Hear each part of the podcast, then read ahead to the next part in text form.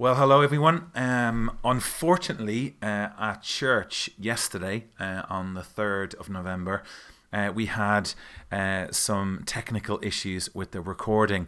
Um, and uh, what I've decided to do is I've come in uh, to the office a little bit earlier this morning to be able to re record uh, my sermon in a way. Obviously, it's going to be different. It can't be the same in terms of delivery, but um, because what we're trying to do over the month of November is kind of so important uh, in terms of teaching, I wanted to. Um, take some time to re record the message so that as many of the church family can listen to it as possible. Okay, so over the next four weeks, we're going to do a bit of a study here together on Sundays uh, around an area of Christian thinking called the doctrine of the incarnation. We're going to be joined next week by a guest speaker, Brian Saunders, a friend of ours from America, who's going to be teaching into helping us to reflect together on what the incarnation tells us about what God is like. After that, Sam Moore is going to help us reflect together on what the incarnation tells us about what it means to be human. And then at the end of the month, I'm going to teach into what the incarnation shows us about what it means to be the church, what, what it tells us about the future and shape of the church. But what I want to do for this uh, this session is to do a short overview and an introduction into what the doctrine of the incarnation is all about. And to help us do that, we're going to be looking today at two key biblical texts, starting with a passage from the beginning of John's Gospel. So, uh, if you've got a Bible there with you at home, uh, or wherever you're listening, uh, feel free to open that up and to read along. We're going to be looking at John chapter 1, verses 1 to 18. John chapter 1, verses 1 to 18. And it begins with these words In the beginning, the Word already existed. The Word was with God, and the Word was God.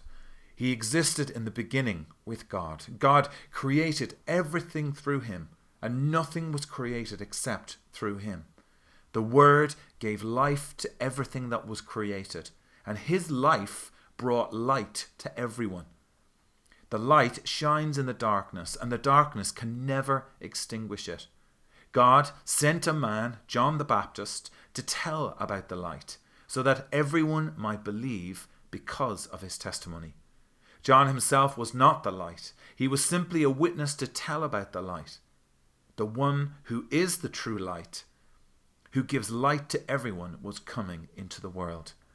He came into the very world he created, but the world didn't recognize him.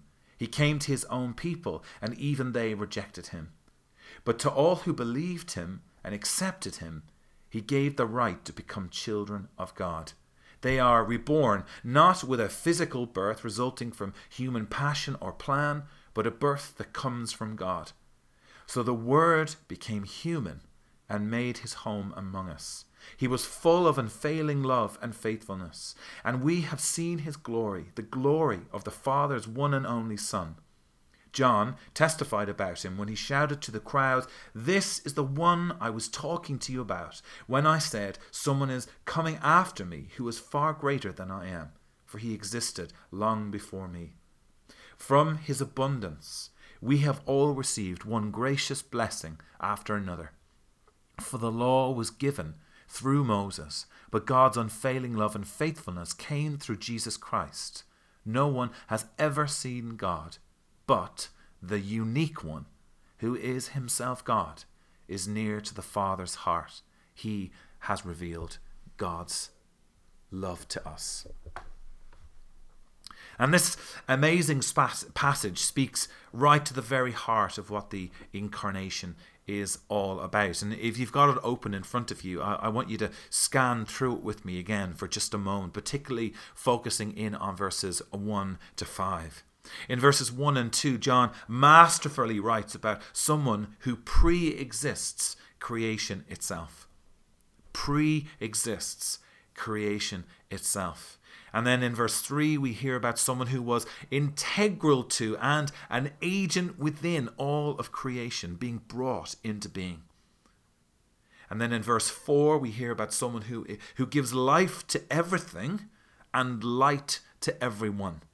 And then finally, in verse 5, we're, we're introduced to someone whose very life force can never be extinguished. And this is all incredibly important. But in the middle of all of that, there's one key in particular that I want us to pick up on. Going right back to verse 1 again. John writes, In the beginning, the Word already existed.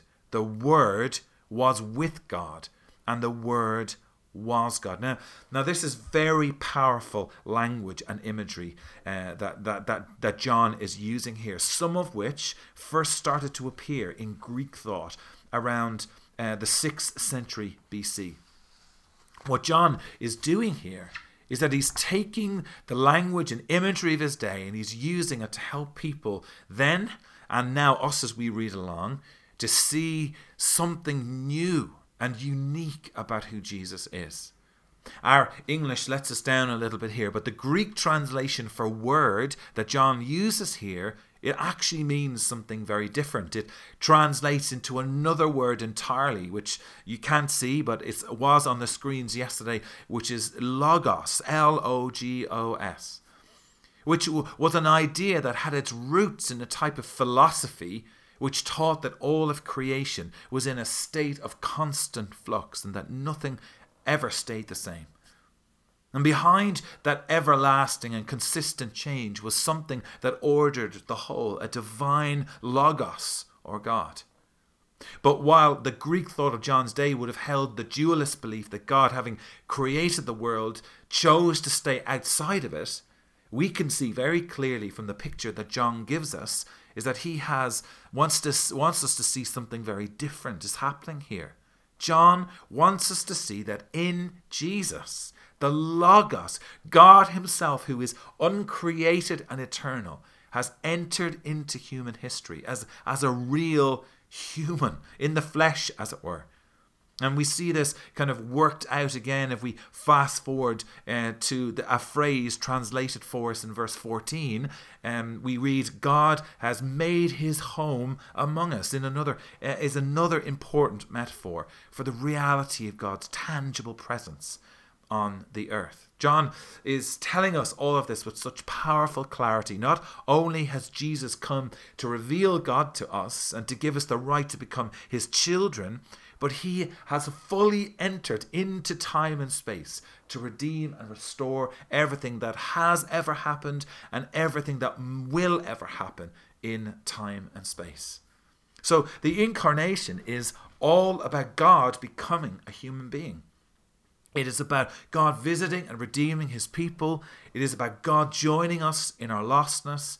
It is about God becoming flesh and making his dwelling among us. But above all, and if there's eh, if there's just one thing that you take away from this uh, podcast, let it be this: above all, the incarnation is about the greatest love affair of all time. It's it's God's love for you, God's love for me, God's love for all of creation and the, the city that we're surrounded by.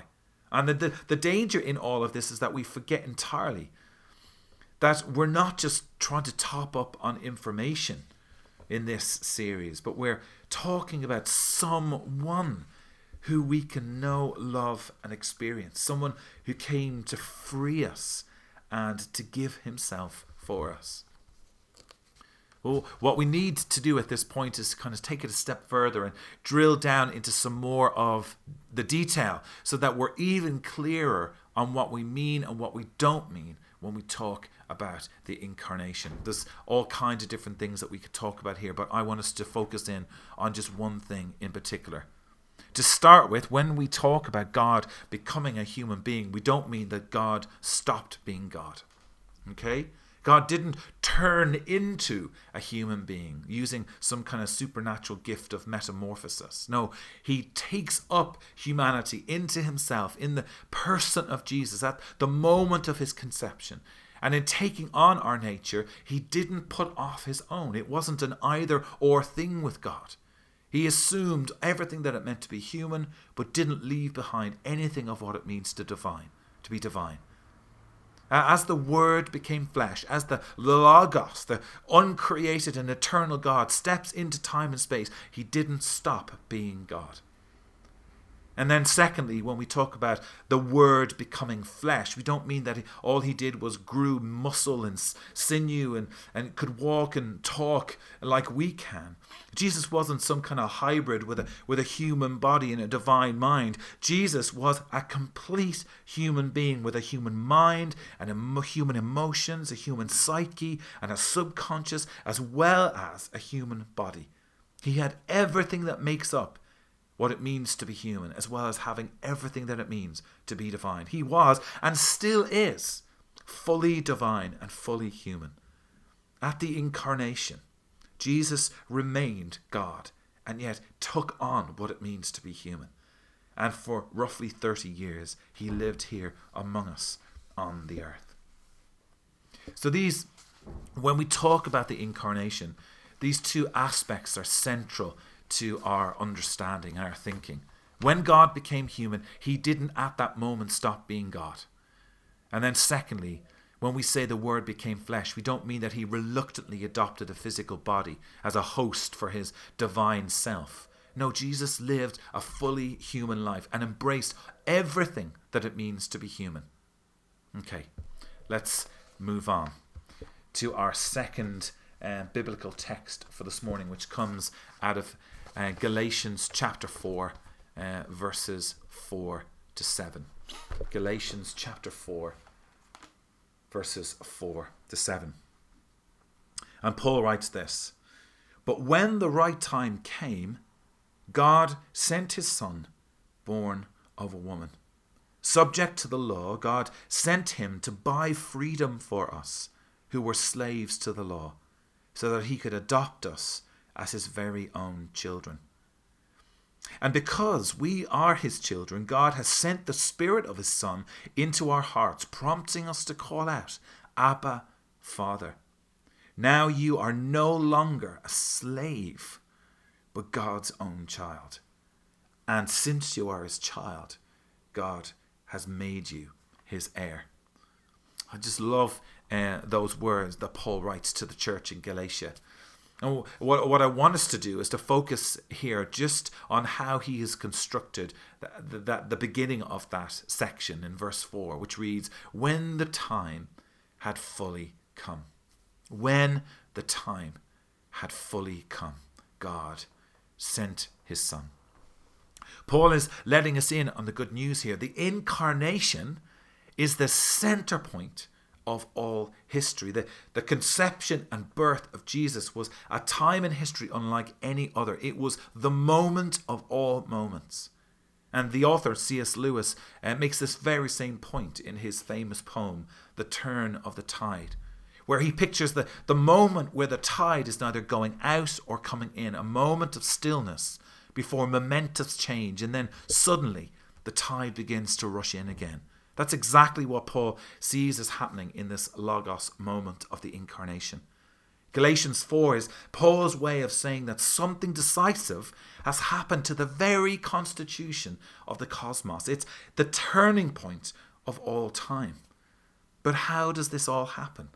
What is the point in time that has become the axis of all other times? Paul goes on to write it is the birth of a baby. Hope has become human and has a name Jesus, born of Mary. The promised one has come. This is what the incarnation is all about. God has become part of his world. Something new, dramatic, and eternal has happened, which is relevant, we believe, for every particle of matter and every moment of time. God has become one of us, Emmanuel. This is the beating heart of the doctrine of the incarnation, and I want to suggest the beating heart of the very gospel itself.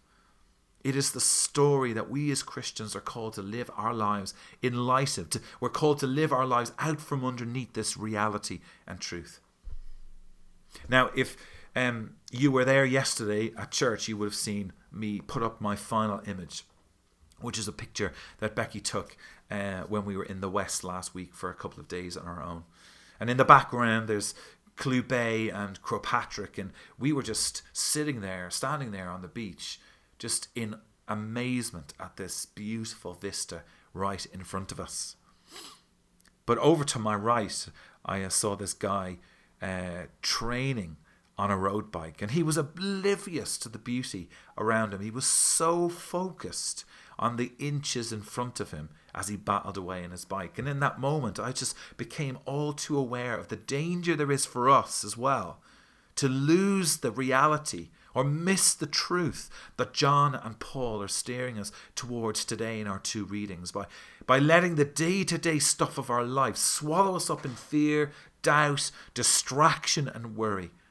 We so need the Holy Spirit to guide us and to give us new and fresh revelation of these logos truths to help steady and root us in our lives. And that's one of the roles of the Holy Spirit, who, like Jesus, is also God. One of the things he is always doing is revealing Jesus to people. And that's where I want us to finish. First, to invite the presence of God into our lives in a fresh way, to minister to us, refresh us, and to show us Jesus and his incarnation with new eyes of faith today. So, wherever you are, whether you're at home or on your way to work, just take a moment to be still, completely still, and just be open to the presence of God with you. And as you wait, give your yes to the Holy Spirit. And going back to that reading um, out of Galatians chapter 4, if you're comfortable, if you're happy to do this, why don't you invite the Holy Spirit to reconnect you to the truth and reality that you are His child? Why don't you take a minute to invite the Holy Spirit to reconnect you to the reality that you are a co heir in God's kingdom with Christ? Why don't you invite the Holy Spirit to reconnect you to the greatest love affair of all time? Reconnecting you to the very heart of the gospel that you are loved as a child of God. Have a great week, everybody.